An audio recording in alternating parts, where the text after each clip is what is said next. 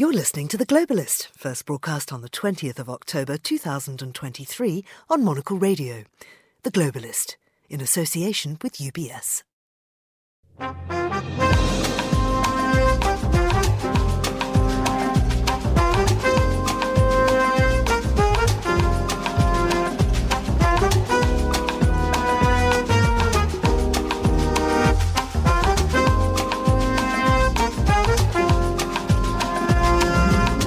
Hello, this is The Globalist, broadcasting to you from Midori House in London.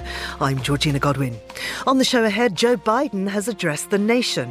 Hamas and Putin represent different threats, but they share this in common. They both want to completely annihilate a neighboring democracy. We'll get the latest on the Israel Hamas conflict. Biden wants billions more in aid for Ukraine and Israel, but US government business is paralyzed as there's still no speaker in the House of Representatives. We'll hear more about the unedifying saga as the Republicans tear themselves apart at the expense of the country. Also coming up, we'll examine Russian nuclear weapons in Belarus and we'll head to Latin America. Argentina has all of the ingredients we've seen in other parts of the world and other parts of Latin America that have led voters to be much more open to anti establishment candidates. Only in Argentina, everything is more extreme. We look ahead to the crunch presidential election there this weekend. We'll tell you about the Paris Art Fair and we'll give you a roundup of the latest theatre news. That's all ahead here on The Globalist, live from London.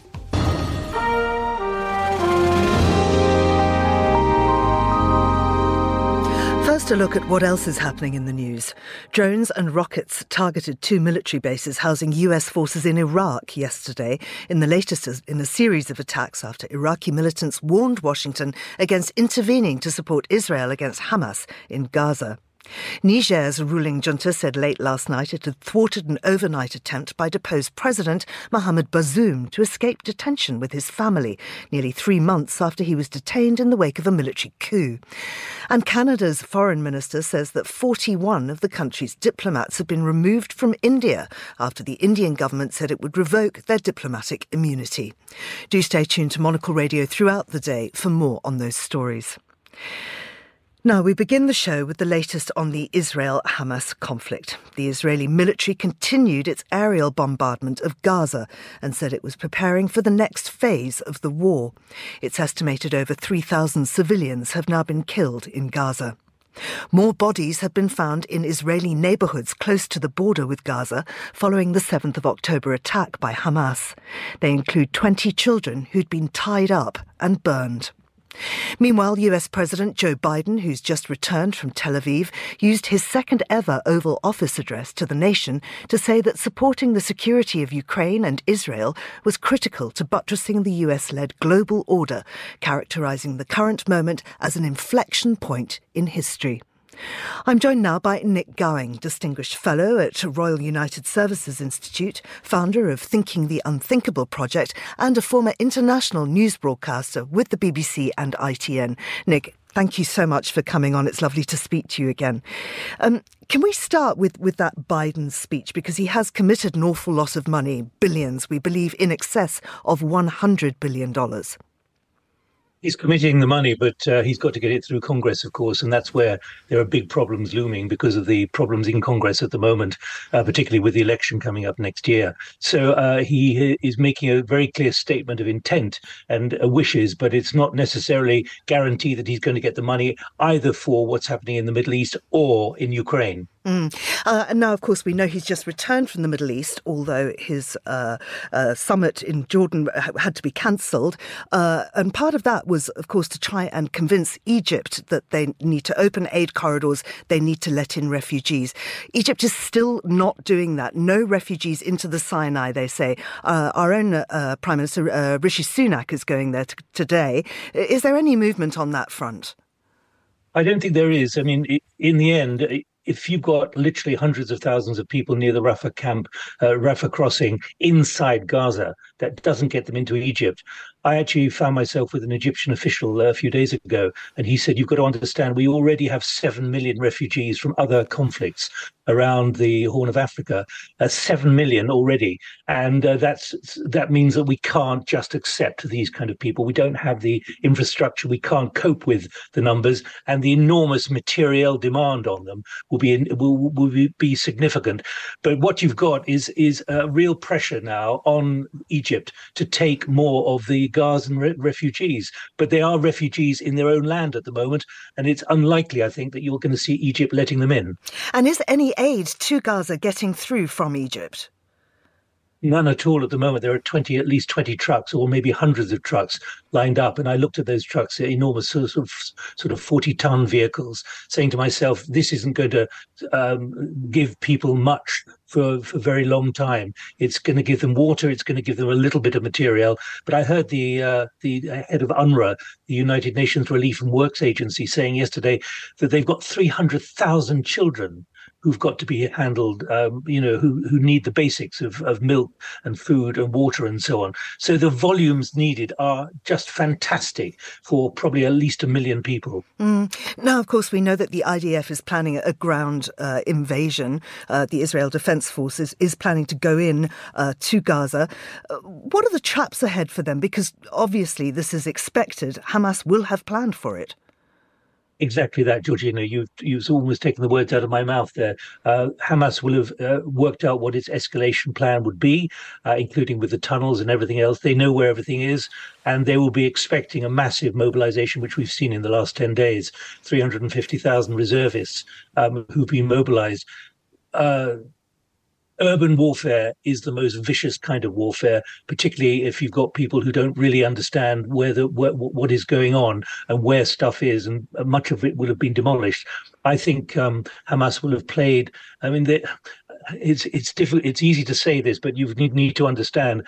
Hamas have handled this brilliantly in the sense that they've caught everyone off guard and they've achieved what they set out to do, which is to embarrass and uh, send a very clear message to Israel about we don't want you here, we don't want Jews here, and we're prepared to kill you. It's a vicious, vicious um, cycle that they've created, and they will plan for the next stage in a way that certainly Israel has not prepared for. But putting Merkava tanks uh, on on the uh, perimeters and then sending them in is one thing, but what will they achieve and how will they achieve it, and where will they find those that they're looking for? Because they will have uh, gone to ground, and uh, already we know that at least six of the senior Hamas leadership have probably been killed uh, according to the Israelis. We don't know what their special forces operations are, but this is a, a an incredible warren that uh, Israeli defense forces are going into, and having all that hardware on the border is not the same as being effective in uh, in house to house, building to building fighting. Mm. I'd like to look at, at, at, sort of contagion in the region. Now we know that the U.S. military has shot down rockets from a, a U.S. warship. Uh, apparently, those rockets heading for Israel, but it, it, we're told that these may well have come from Houthi rebels in Yemen. Yeah, not just missiles, but cruise missiles, and they are long distance. Um, I, I, I think this is alarming, but I think you have to we have to uh, have a very sober assessment here, Georgina, which is this is now escalating in ways that no one can ever have expected. Okay, I've been doing the work on thinking the unthinkable, but this is now moving in a way which you, no one could ever have predicted. And that kind of engagement and that kind of level of armament which is available, it shows that the escalation is now sort of unlimited, particularly when you look at what's happening in, with Hezbollah in Lebanon on, on the northern Israel border, particularly when you look at what is now happening, what you saw in, in uh, Brussels a few nights ago mm. when two uh, supporters of the Swedish football team were were, were murdered in in in in cold blood uh, in the streets there. The reason I'm saying this is that I fear we are now returning to the 2000s uh, when you had Islamic Jihad and you had uh, significant uh, significant terrorist operations, not least the problem with those who are sitting in front of their laptops and who feel motivated to do dreadful things. It's sobering to hear from MI6 and MI5, MI5 particularly, they are tracking at least 6,000 people in the United Kingdom who are people of interest, and they are following at least 2,000 with much more close uh, watching of what they do, how they how they're working, uh, what they're doing in their bedrooms and in their studies and uh, on their on their iPhones and so on, and what they're doing and planning. And I fear that we have to now see this as a, a, as a major terror threat globally. And it reminds me very much of what was happening 15 16 years ago. And that is, is i think fills us all with a degree of horror. And uh, i think it's interesting and really sobering as well that the hamas political leadership based in qatar did not know what the hamas military leadership in in uh, gaza were were proposing to do. And so that shows how there's a, a kind of binary system emerging here, which is you've got those condemning what happened uh, and what uh, Hamas did against Israel. You've got those who are supporting what Hamas have done, and uh, I've I have to say I was viewed with horror with the language which was used yesterday by Sunak uh, with uh, Netanyahu when he when he talked about is Britain backing Israel to win that means it's almost a, an unofficial declaration of a, a, conflict with those who support Hamas, those who support Hezbollah, those who support Islamic Jihad, and those who are sitting in in their rooms, maybe in London, maybe in Manchester, maybe in uh, any anywhere around the world, and what they may have planned. Mm. It's it's a deeply forbidding experience at the moment.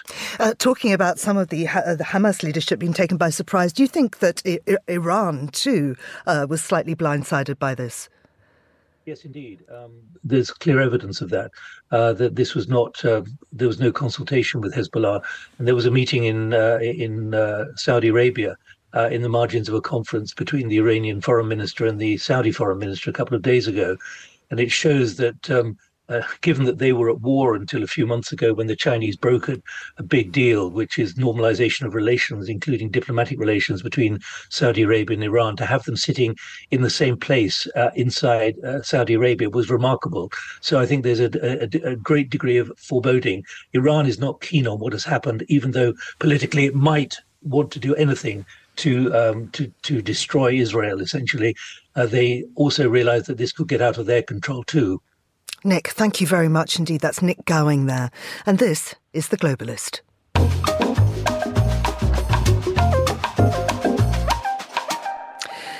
Uh, it's uh, 12 minutes past two in Washington, D.C. That's 7.12 here in London. Jim Jordan, the far-right Republican candidate for the role of Speaker in the U.S. House of Representatives, has yet to break out of his own personal Groundhog Day. At one point yesterday, after getting fewer votes in the second ballot than he did in the first, Jordan backed down from his pledge to force a third vote, setting off a burst of activity on Capitol Hill as bipartisan groups of lawmakers rushed to draft legislation that would would allow the chamber to begin functioning again without an elected speaker. But then he changed his mind, and the cycle begins again. I'm joined by Simon Marks, a Washington based reporter currently watching events for us uh, from here in London. Simon, what's going on? Well, chaos is going on, really, Georgina. I mean, we're now into the 16th day without a Speaker of the House of Representatives.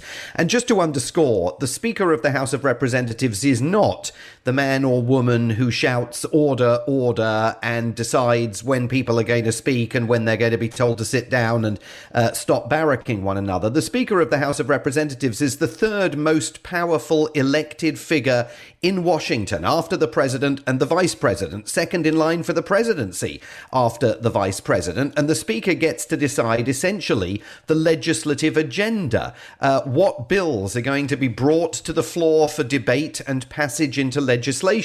So, without a speaker, uh, total standstill uh, exists in terms of legislative activity, and there is no speaker because Republicans are so divided among themselves. As you know, in the last midterm elections, Donald Trump said there would be a landslide Republican victory. That was his prediction. It didn't work out that way. Republicans have only a four seat majority in the House of Representatives, and internally they are divided between the far right MAGA, Make America Great Again Republicans who are backing right now Jim Jordan to be Speaker, and more mainstream moderate Republicans, although uh, it, it, that, that doesn't really stand the test of time in terms of that definition, but more mainstream Republicans uh, that have no interest in making Jim Jordan Speaker. So uh, things are at a complete standstill, totally polarised, with no indication of any breakthrough ahead. Well, and Jordan is now calling for a third vote. If, as Einstein is supposed to have put it, insanity is doing the same thing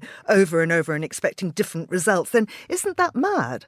Well, there is, of course, precedent for it because remember Kevin McCarthy, that the Republicans just defenestrated as Speaker of the House of Representatives for the cardinal sin of having reached out across the aisle and working with the Democrats to keep the country's government open, at least temporarily. It took him 15 votes, a record, uh, actually to become Speaker of the House of Representatives back in January. Now, Jim Jordan has announced plans to hold a news conference uh, at 8 o'clock in the morning, Washington time time. We don't know what he's going to announce. He might actually be readying himself to bow to the inevitable, but quite how many times he's willing not just to put himself forward for a vote, but to lose ground because he keeps losing support, not gaining the support that he would need to become Speaker. Well, that ultimately is up uh, to Jim Jordan, the congressman from Ohio, to decide. Mm. And of course, the, the, whole debate has become really toxic. There was, uh, I mean, uh, even farcical. There was a, a reference to uh, the gender gender debate and beer at one point.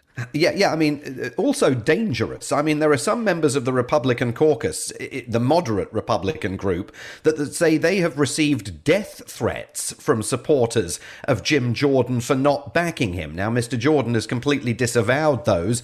We've also seen Congressman Matt Gaetz of Florida, the original bomb thrower, who essentially orchestrated uh, the the outing uh, of Kevin McCarthy 16 days ago. Uh, uh, saying that he's not willing to back a proposal that would empower the acting speaker, the speaker pro tempore, uh, who uh, basically has only one role at the moment, which is to conduct the election for the new Speaker of the House of Representatives. There's been an idea floated that you could actually aggrandize his powers temporarily, at least to ask, uh, uh, allow the House of Representatives to get back into business. Matt Gaetz of Florida described that as the Bud Light Light approach. I'm not interested in Bud Light, he said, a reference there uh, to a popular American beer. And by that he means Republicans like Mr. Gaetz view themselves as rigid constitutionalists. They adhere to every scintilla of the US Constitution. And the idea that suddenly you can throw the rules out of the window because you're in a pickle and suddenly empower Patrick T. McHenry, the congressman from North Carolina, who this is this speaker pro tempore, is completely now opposed by the Trump wing of the Republican Party, and that's why we went through this whiplash yesterday when at one point it seemed that that idea was catching steam, and then suddenly it was completely taken off the table. I mean, I wonder if the Trump backed Jordan and his Republican supporters are so used to their reality TV show president that they actually relish the drama. Well, this is a great example, isn't it, of the way in which Donald Trump, uh, because he was involved behind the scenes uh, in orchestrating the ouster of Kevin McCarthy, uh, is a much better destroyer, along with his "Make America Great America, uh, Make America Great Again" Republicans in Congress, than he is a builder. It's terribly easy to tear things down, as they did with Kevin McCarthy a few days ago. It's much harder, particularly when electoral politics politics in the House of Representatives actually requires you, uh, even within your own party at times, to forge compromise. It's much harder to do that and actually be constructive. And uh, of course, the Democrats are sitting back and just watching the show. They've put their own proposal forward to make their leader the Speaker of the House. They don't have the votes, of course, to do that. But this is an opportunity for uh, Joe Biden uh, and Democrats across the land to point to the Republicans and say, you see, they're just basically basically vandals. All they want to do is vandalize the country. They can't even govern themselves internally to coalesce around a Speaker of the House of Representatives. Of course, though, this sends a terrible message to the rest of the world about the uh, difficulties that America is facing in terms of its governability. And, and what's at stake here? I mean, as you say, the House has been without a Speaker for two weeks. There's a looming government shutdown in November, as well as crises in Ukraine and the Israel Hamas conflict. Uh, what what really is at stake, and and what's the resolution going to be? Well, everything is at stake. I mean, President Biden, of course, has just made this speech encouraging Americans to get behind the idea of sending billions of additional dollars in aid to Israel and Ukraine. That is a non-starter if there is no Speaker of the House of Representatives. It might even be a non-starter if there is a Speaker of the House of Representatives, but without one, there's no mechanism for advancing any legislative request on any subject that he makes. You've got this looming government shutdown again in the middle of November. Uh, w- without some sort of resolution to this, either they activate the idea uh, of uh, empowering the Speaker pro tempore temporarily uh, or they come up with a compromise candidate they can all get behind. Otherwise, we're going to be sitting through this for uh, arguably weeks to come, and the governance of America will be paralyzed. Uh, Simon, how, as you say, how can democracy function in this environment? Doesn't there need to be a complete rethink of how this is handled? The, the system needs to change look, it's obviously very difficult, and it is the outcome, it is the inevitable outcome of a close election. I mean, that's what happened in the midterm elections uh, of 2022. It was not any kind of landslide for either party. Uh, and so you then, in a particularly close situation with a very narrow majority for one party, you are then entirely reliant on the ability of members of the House of Representatives in this case to come to some kind of agreement, not necessarily within their own party. It can be, as we saw with the government shutdown vote, cross party, where uh, Democrats and, a, and some Republicans came together to keep the government open. But uh, without that spirit of comity, uh, then the wheels of governance uh, grind to a close. And of course, all of America's challenges on the world stage, the Chinese, the Russians, others, are watching this. And when Joe Biden says that democracies, liberal democracies, can win the battle for primacy against autocracies like Russia and China, they look at Joe Biden and say, well, there's no actual evidence on Capitol Hill right now to support that. Mm. But barring some sort of an agreement or a, a, a, an, un, an, an unimaginable constitutional change, which simply isn't going to happen, you're relying on the, the good offices of elected representatives to come to an agreement. And American politics currently doesn't seem to work like that. Simon Marks, thanks very much indeed. This is The Globalist. UBS has over 900 investment analysts from over 100 different countries. Over 900 of the sharpest minds and freshest thinkers in the world of finance today to find out how we could help you. Contact us at ubs.com.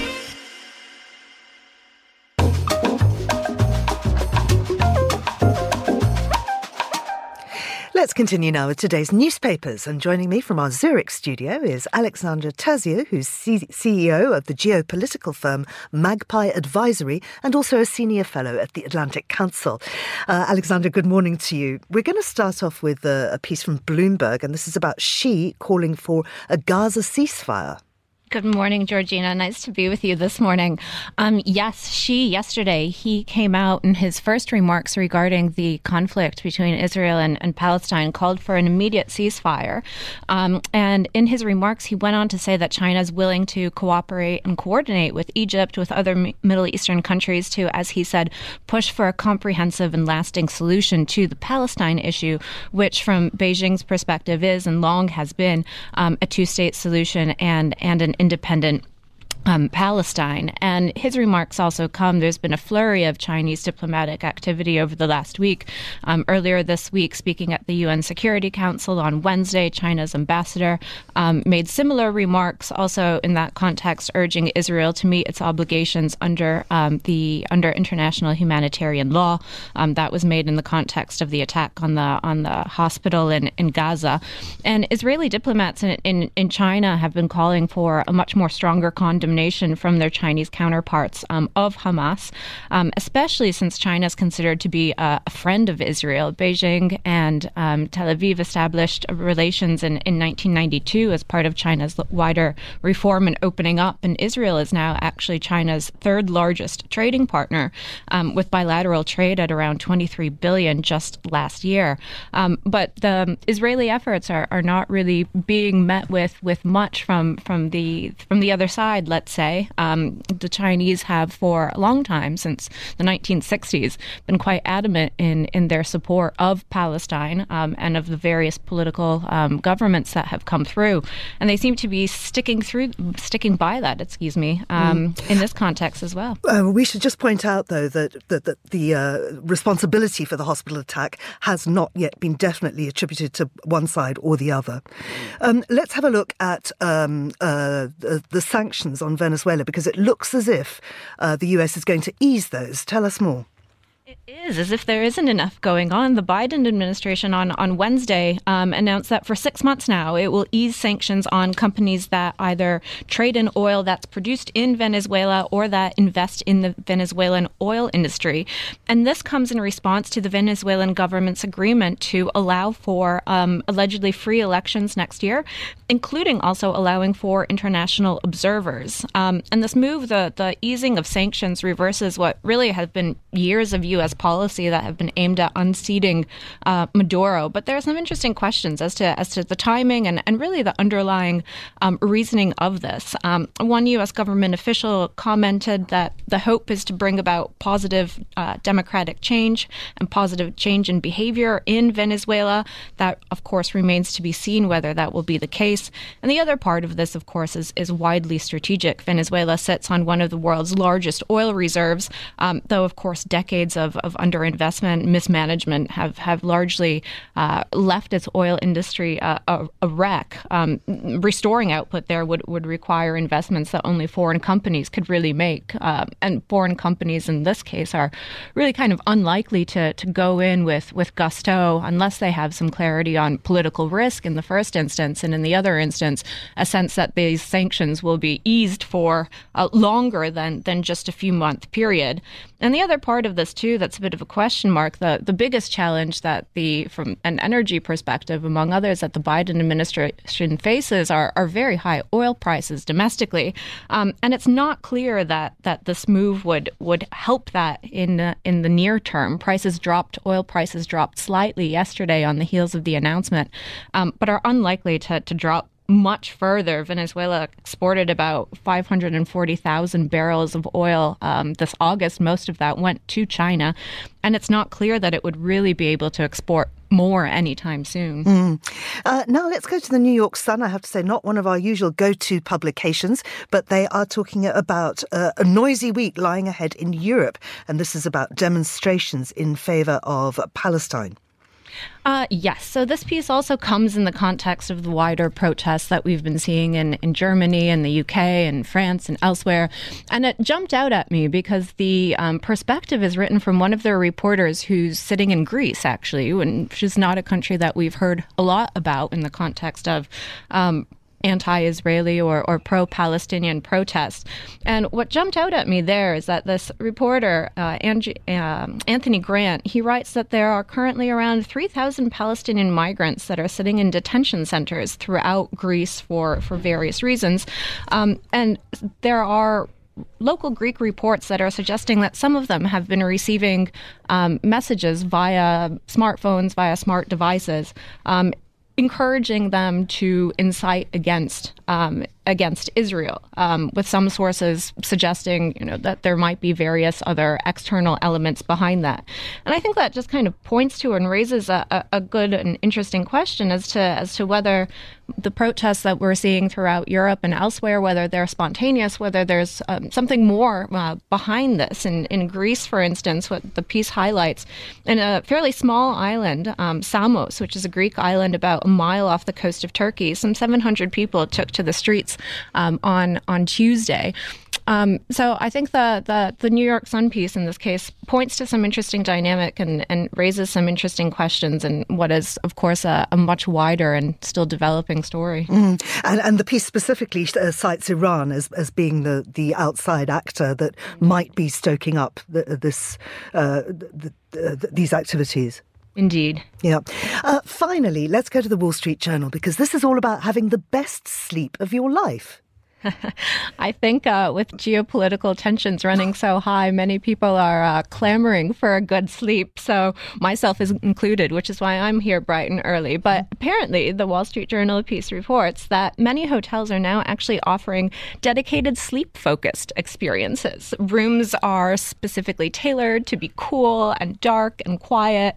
Um, some are offering dedicated sleep menus where you could have drinks infused with things like ashwagandha and peppermint charcoal, all of which, are meant to improve um, sleep quality. Some are even offering uh, multi night packages where you can have cryotherapy, sound wave treatments, um, and some even offering guests the option to collect um, sleep data via digital trackers and, and have that data and their sleep quality reviewed um, by in-house experts. The the piece itself focuses largely on um, U.S. focused experiences, though I must say, Georgina, it's it's made me want to seek out some on on this side of the Atlantic as well. Uh, absolutely. So listen, I've had a great business idea. Maybe Magpie Advisory wants to go in on me with this, but I've decided that what I'm going to do is I'm going to put pajamas on, very respectable pajamas. And then I'm going to hire myself out to sit in hotel bedrooms and read people bedtime stories. Oh, that sounds brilliant. I would totally go in on that with you. Let's do it. We can we can chat off air. Alexandra Tessier, thank you very much indeed. Thank uh, you, Georgina. Here's what else we're keeping an eye on today. Drones and rockets targeted two military bases housing US forces in Iraq yesterday, in the latest in a series of attacks after Iraqi militants warned Washington against intervening to support Israel against Hamas in Gaza. The United States has 2,500 troops in Iraq and 900 more in neighbouring Syria on a mission to advise and assist local forces in combating Islamic State. Niger's ruling junta said late last night it had thwarted an overnight attempt by deposed President Mohamed Bazoum to escape detention with his family, nearly three months after he was detained in the wake of a military coup. And Canada's foreign minister says that 41 of the country's diplomats had been removed from India after the Indian government said it would revoke their diplomatic immunity. The move comes after Canadian accusations that India may have been involved in the killing of a Sikh separatist leader in suburban Vancouver. This is The Globalist. Stay tuned.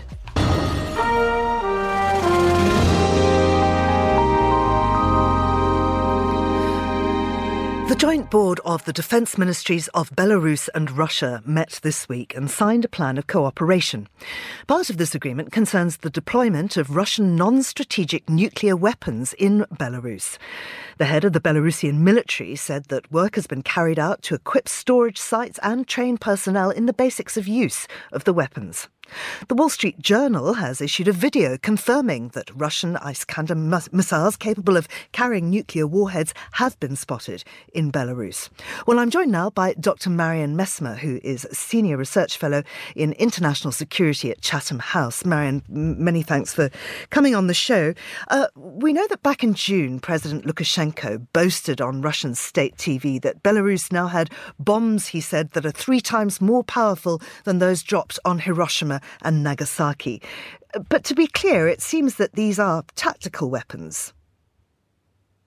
Hi, yes, um, that's right. So they are tactical weapons, but the yield that tactical nuclear weapons have can vary. It's not like a very fixed definition whereby, you know, we know exactly what their yield is.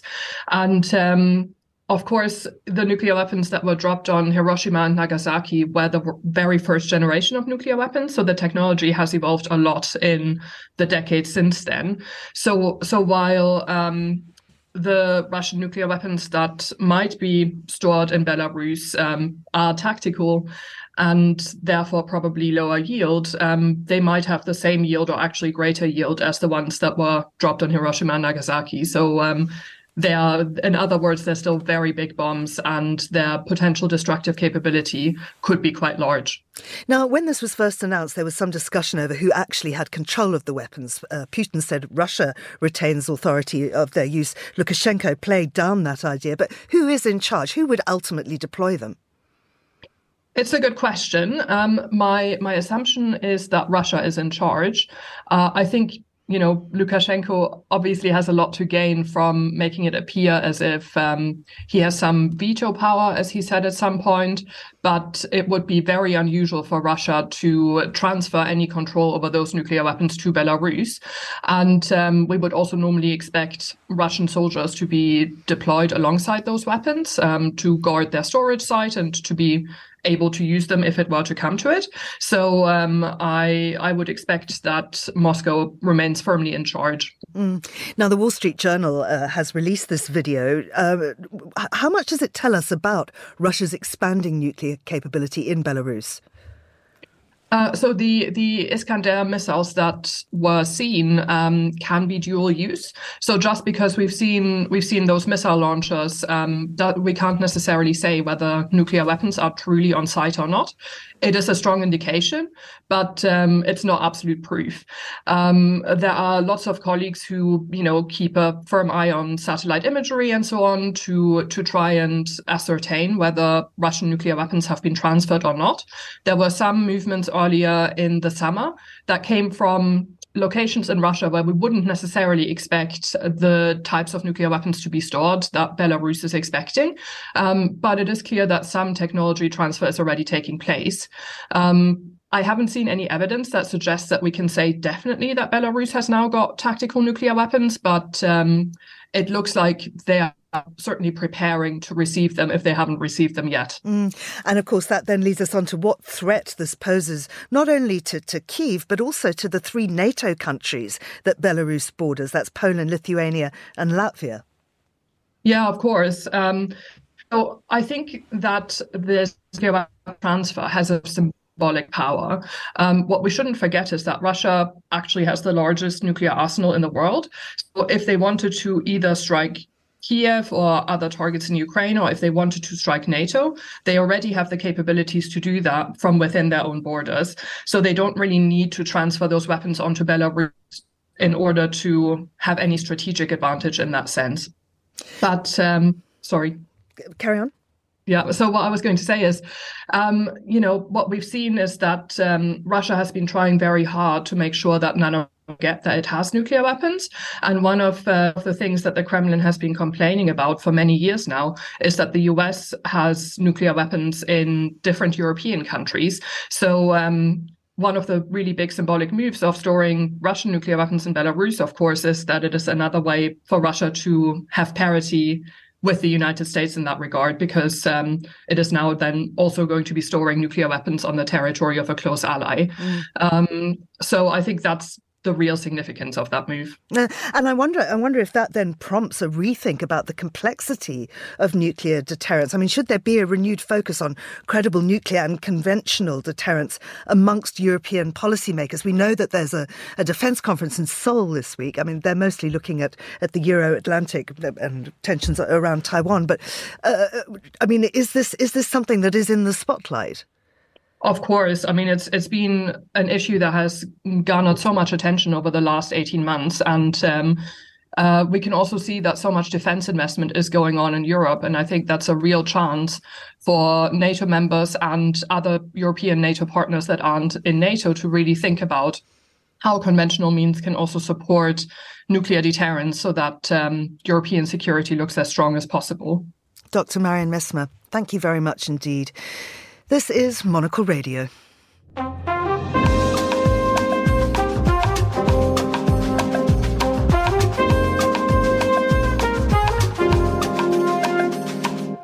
It is 3.37 in Buenos Aires, 8.37 in Zurich.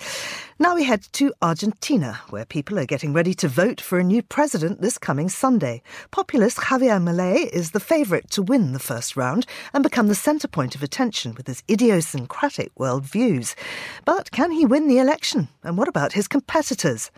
Monocle Radio senior correspondent Fernando Augusto Pacheco spoke with Benjamin Gedan, who's head of the Wilson Center's Argentina project. He started by asking Benjamin why voters feel so connected with Javier Milei. Javier Milei has qualities individually that help explain his popularity. He is iconoclastic, comfortable on television, a former rock star and soccer player, and a very provocative figure who attacks traditional political parties, traditional political figures in a way that voters find very appealing, given all the struggles in Argentina. Um, but I, I do want to emphasize that last characteristic of his campaign and his appeal, which is to say, it is in some ways divorced from his charisma, his style, and above all, his agenda, and really does relate to this broader phenomenon in Argentina of deep frustration with the political system. Is this deep frustration a similar thing that happened with the United States with Trump and in Brazil with Bolsonaro, or is there something quite particular about Argentina in this case? Argentina has all of the ingredients we've seen in other parts of the world and other parts of Latin America that have led voters to be much more open to anti establishment candidates. Only in Argentina, everything is more extreme. Yes. All of those conditions are much worse. So you've had, you know, not just a bad year or two, but a bad decade, not just elevated inflation, but triple digit inflation, you know, negative growth, rising poverty, you know, high profile corruption scandals. It's a very long list of explanations. So, in a sense, it's similar to other countries in the region, but again, much more exaggerated.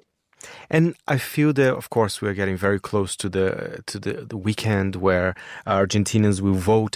It feels to me that it's almost a done deal that Javier Milei is going to win. Is that your feel as well?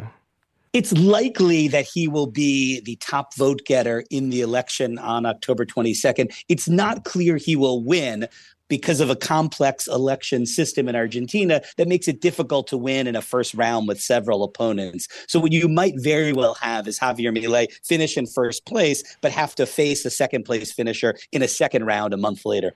And in terms of charisma and you know and other elements as well, perhaps the economy, what can you tell us about the other two main candidates, uh, Sergio Massa from the current government and Patricia Bullrich as well? Do you think you know which one perhaps might have a better chance uh, against Javier Milei?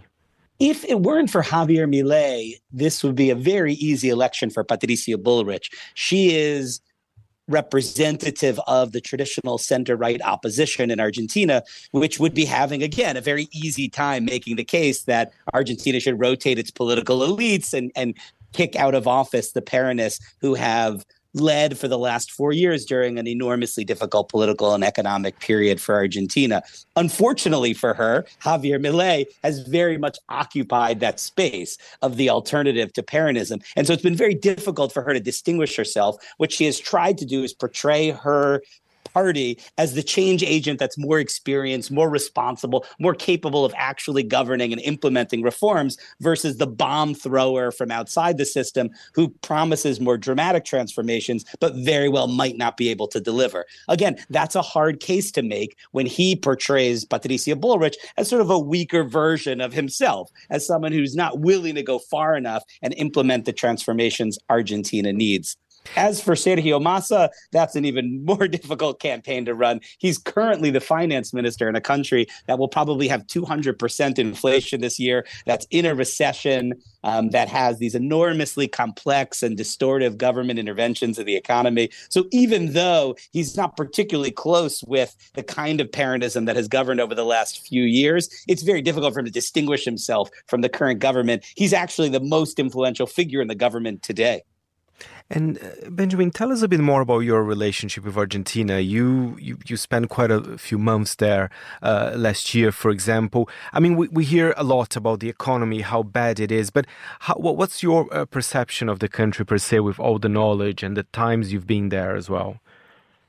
Yeah, I spent about half a year in Buenos Aires last year. It's really hard to exaggerate how difficult conditions are for average Argentines at this point. We tend to think of Buenos Aires as this beautiful European style city where people live quite well. And that's true in some neighborhoods, um, but it's certainly not true for much of the rest of the country where more than 40% of the population lives in poverty. And even the kind of middle class and upper middle class can't function normally in an economy that is this topsy turvy, in an economy economy with this level of inflation and unpredictability. And so Argentines have grown resilient over time. They're used to endless cycles of political and economic crisis. But the fragility right now and the distortions of the economy right now have reached a level that it's impacting politics very directly. Things are very difficult, and Argentines are very much on edge.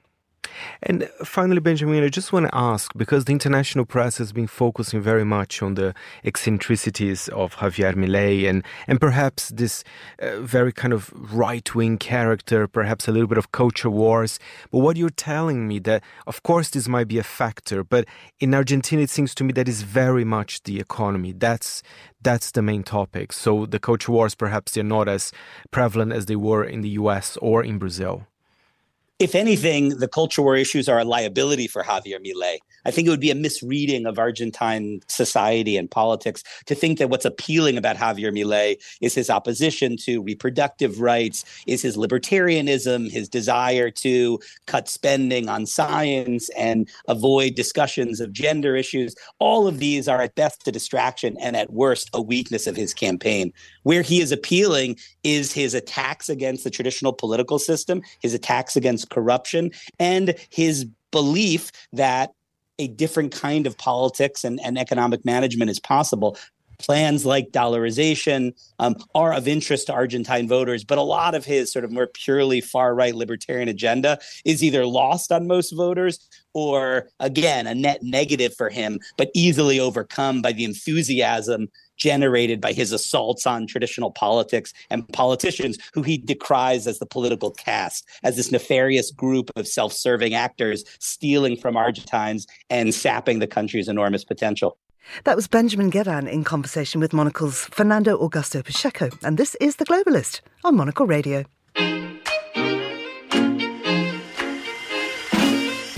UBS is a global financial services firm with over 150 years of heritage.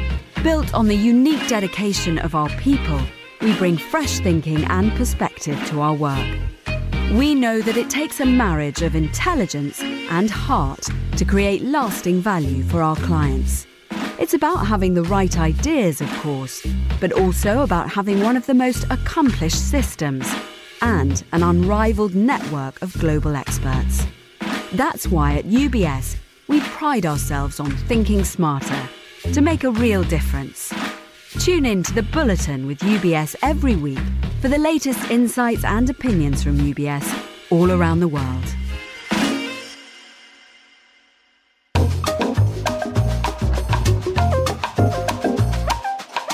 It's time to talk theatre now with Matt Wolf, who is obviously a theatre critic, uh, and he joins me now in the studio. Matt, such a relief actually to talk oh, about. I know, theatre. isn't it? Theatre really feels like a sanctuary these days, Yeah. and long may it remain so. Now, of course, you write for the New York Times, and indeed, we have I have your review of Sunset Boulevard in front of me, and you gave it a good one. I did. It's a very divisive production. Not everyone will like it. Uh, it's certainly not one for the purists.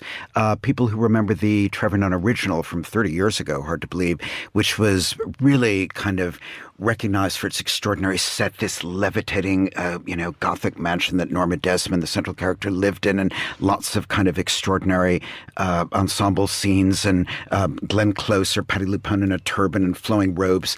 None of that here. This is stripped back, distilled. There's virtually no set. It's all kind of handheld cameras and huge projections of the actors. But that makes sense because it's a show about the silent movie era, about people who had faces then. And uh, the casting coup, which I have to say I was skeptical about in advance, was Nicole Scherzinger playing Norma Desmond. I thought, why why her can she do it? And the answer is she can especially in this production because it's a production about how you're spat you're you're kind of taken in and spat out by the entertainment industry. Nicole's 45 in real life and the landscape of sunset boulevard that's 95 Mm. so you feel as if she understands the world of this material where your sell by date looms the next morning Let's go on to Vanya. This is Andrew Scott's one man show. Now, I've heard such varying reports that the, the show itself isn't brilliant, but he's amazing. Would you agree? This is another one uh, very divisive. This one I'm not quite as convinced about as I was by Sunset Boulevard. He is brilliant, no doubt about it. It's an incredible kind of acting coup. Um, I couldn't help but wonder sort of why bother? Uh, I love Uncle Vanya. It's possibly my desert island play, and Andrew Scott appropriates all the roles. Again, it's it's got a very modern aspect to it. There are no samovars. That you know, there's no birch trees. There are none of the things you might associate with Russian drama, um, and he does it really brilliantly. But I just kept thinking, what have I learned from this? Aside from the fact that he's a wonderful protean actor, mm. which in a way I already knew. Absolutely. Let's go to another one of your reviews. This time you're writing for LondonTheatre.co.uk, mm-hmm. and it's about Death of England. Yes, this is a very interesting one. It, first of all, it was delayed several times because of illness. And when it finally did open, the woman who had come into the cast turned out to be the occasion of the show. Uh, a wonderful performer. She's been on television as sex education uh, called Sharon Duncan Brewster. And she's one of two characters uh, in uh, two actresses in the cast, the other Hayley Squires. And it's the last in a triptych of State of the Nation look at contemporary Britain, uh, centering on a, a kind of community of people in East London. The first two, which were also both seen at the National, centered on men. This takes a look at their women. Uh, very ambitious, quite wide ranging in its themes. I thought a little overstuffed, but Sharon Duncan Brewster's performance is extraordinary and it's worth seeing it for her. Absolutely. Now, the London Evening Standard has announced its 2023 shortlist. They have. And you're on the panel. I am. I am on the panel. We had our judging lunch. I don't think it's any great secret to say we had the lunch on Tuesday, so earlier this week. Um, and it's a very convivial group. And, you know, we don't always see eye to eye, but we kind of come out uh, with a, a sort of a, an accord, as it were, to use statesmanlike terms. Um, I think what's interesting about any sort of awards gathering, this happens every year with the Oscars, is to try to remember things earlier in the year. There's a great sense of, oh, well, this opened, you know, yesterday or two weeks ago. Let's let's give everything to that. But we, I think, we're quite conscious of acknowledging those shows, but also looking back. So, for instance, an obvious one is Guys and Dolls, Nicholas Hytner's wonderful production of the Bridge Theatre, which in fact I saw last night for the third time, and it's still in very good shape. So we were keen to kind of acknowledge that. Uh, Robert Jones's gorgeous set for Dancing at Lughnasa at the National, a production which long since has come and gone. A uh, beautiful show the Orange Tree in Richmond, which again has long since vanished, called The Swell. So if these awards can kind of keep shows in the spotlight, I think that's important. Uh, but what is the point if the show has already closed? Well, look, there are always onward loves for these shows, and they become the awards become marketing tools. You know, you want, want to move it to the West End or to New York or take it on tour. Let, us put it this way: if someone wants to give you an award in the theater world, people are usually happy to take it. quite sure, quite sure. Uh, Matt, we featured a couple of your reviews in in this chat today, and I just wonder about the responsibility of writing a review because you could kill someone's career stone dead or indeed make it the hit of the century. Yes, I, that's something I think most critics are aware of, and anyone who says that they're not as being disingenuous. I, I really think of the critic, particularly for live performance, less so with films or books or something like that, which are kind of around forever. But live performance is fleeting uh, by definition. And yes, you can capture it on camera, or on Zoom or whatever, but it isn't the same. Uh, so I think part of the role of the critic is to be a chronicler. Uh, that's one of the reasons I love reading reviews of things way before my time time. What was it like to be in the room with Olivier, with Richard Burton, with Paul Robeson, with whoever? And, you know, that's I think the most important thing with a theater review is to recreate the experience. The opinion, yes, that's that's something, but be in the room where it happened, to paraphrase Hamilton, and that's very exciting. Matt, thank you so much. That's Matt Wolf there, and this is The Globalist on Monocle Radio.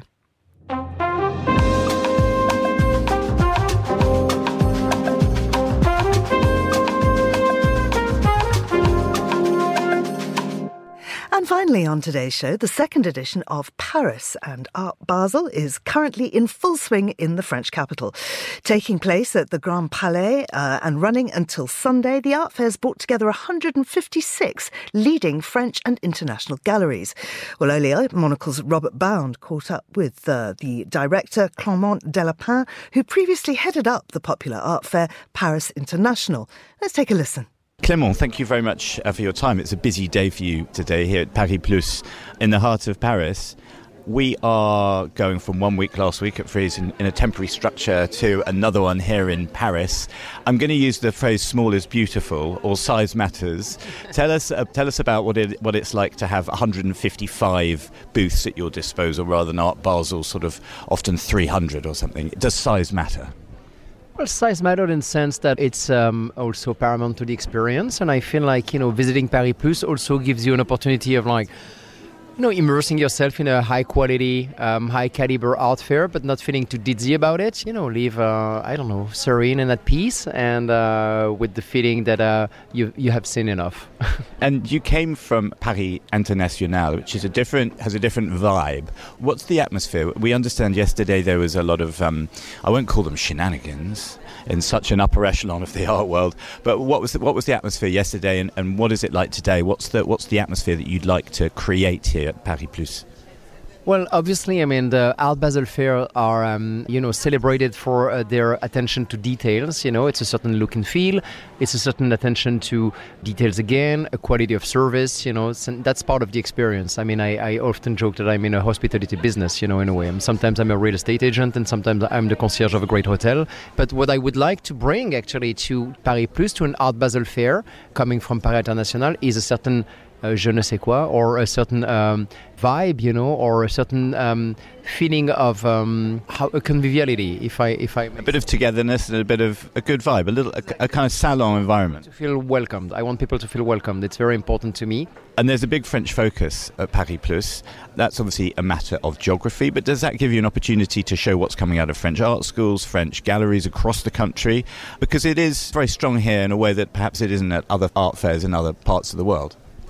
Of course, for us, uh, context is of paramount importance. We run a cultural event, so it's for us absolutely crucial that this event has resonance across the city. And for this reason, we've decided to expand the size of the public program, which is the fruit of a collaboration with all the public institutions, private foundations, with the city itself. We aim to make this a true Parisian cultural event, and for that reason, it has to have a specific identity. Uh, for our visitors also, to whom we you know cater four times a year, not including all the major uh, art events you know uh, during the during uh, the year, and so.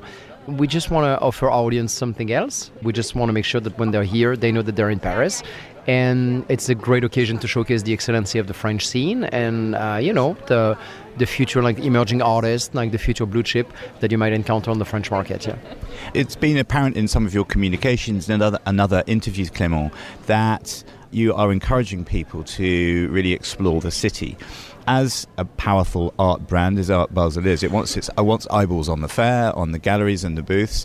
So it's a sort of act of generosity to go, come and see us, but go and get lost in the city. Go and find these other galleries, these these nitty gritty places, perhaps as well, and find new artists and things. Is that at, at, what point did you start having that discussion to to sort of have eyeballs on you, but encourage people to really discover elsewhere as well? It happens at uh, different levels. You know, first, I mean, we are hosted in a public venue. Uh, this place belongs to the French state, and the landlord is the French Republic. You know, and so it's uh, something that we think of. And the fact that we've been supported with such uh, enthusiasm by the the city, by the Ministry of Culture, also obliges us in a way. You know, uh, we kind of have to pay back. And as I was mentioning before, it's equally important to make this, of course, a place of business because it's what it is, you know, at its heart. It's a commercial platform, but it's also, we're well aware that it's also a place where discourse is produced. And so we feel like with a, a price ticket at 40 euros, you know, which uh, per Parisian standards is pretty expensive. It's less than other Art Basel fairs, but it's still like, uh, if you're an art student in Paris, it's a sum. It's quite we feel like we have a responsibility to also like um, speak beyond our walls, you know, and. Um, with these collaborations with the museums, we've uh, established a public program which is accessible for free and open to all. It's a way for us to certainly not to uh, uh, put ourselves up there with the museums, but to institutionalize the fair, which is uh, an important uh, aspect of Paris Plus. And just finally, the weekend is in the offing. What are a couple of things that, if you weren't running this fair, that you would be scampering off to go and see personally this weekend in Paris? Well, I mean, the, the quality of exhibitions on view, you know, in Paris right now, it's uh, pretty sensational. The Rothko retrospective at the Fondation Vuitton, the Mike Kelley retrospective at the Bourse de Commerce, plus Serge Serpas and Lilo Zano, which is actually a work that, in my opinion, is really highly underappreciated and needs to be rediscovered enthusiastically. Um, E.C. Wood, you know, at Lafayette Anticipation, paired with Hakim Smith. I mean, those are like it's just a, a number of like the, the, few exhibitions. The Musée d'Art Moderne, you know, has uh, uh, Dana Schutz, Nicolas de Stael, Wade Guyton. Uh, right across the street at Palais de Tokyo is Lili Reynaud Dewar.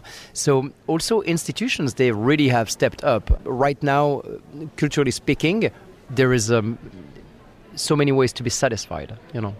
So you're saying cancel the Eurostar and stay, stay another week at least? Well, if not two, you know. Clément, uh, I can see you having to be being nabbed by someone. Uh, you've got you're a busy man. We'll let you get back to the uh, back to the fair. But th- thank you very much indeed. Thanks to you, I think like Americans, they have this expression that if you want to get something done, ask a busy person. So I appreciate. Thank you. Clément Delépine there in conversation with Monocle's Robert Bound. And that's all for today's programme. Thanks to our producers, Cece Armstrong, Tom Webb, and Isabella Jewell, our researcher, Harrison Warlock, and our studio manager, Tamsin Howard. After the headlines, there's more music on the way. The briefing is live at midday in London, and The Globalist returns at the same time on Monday. Uh, and don't miss Meet the Writers this weekend with Alexandra Pringle. One of the things she'll be talking about is the Palestine Literature Festival. I'm Georgina Godwin. Thank you for listening.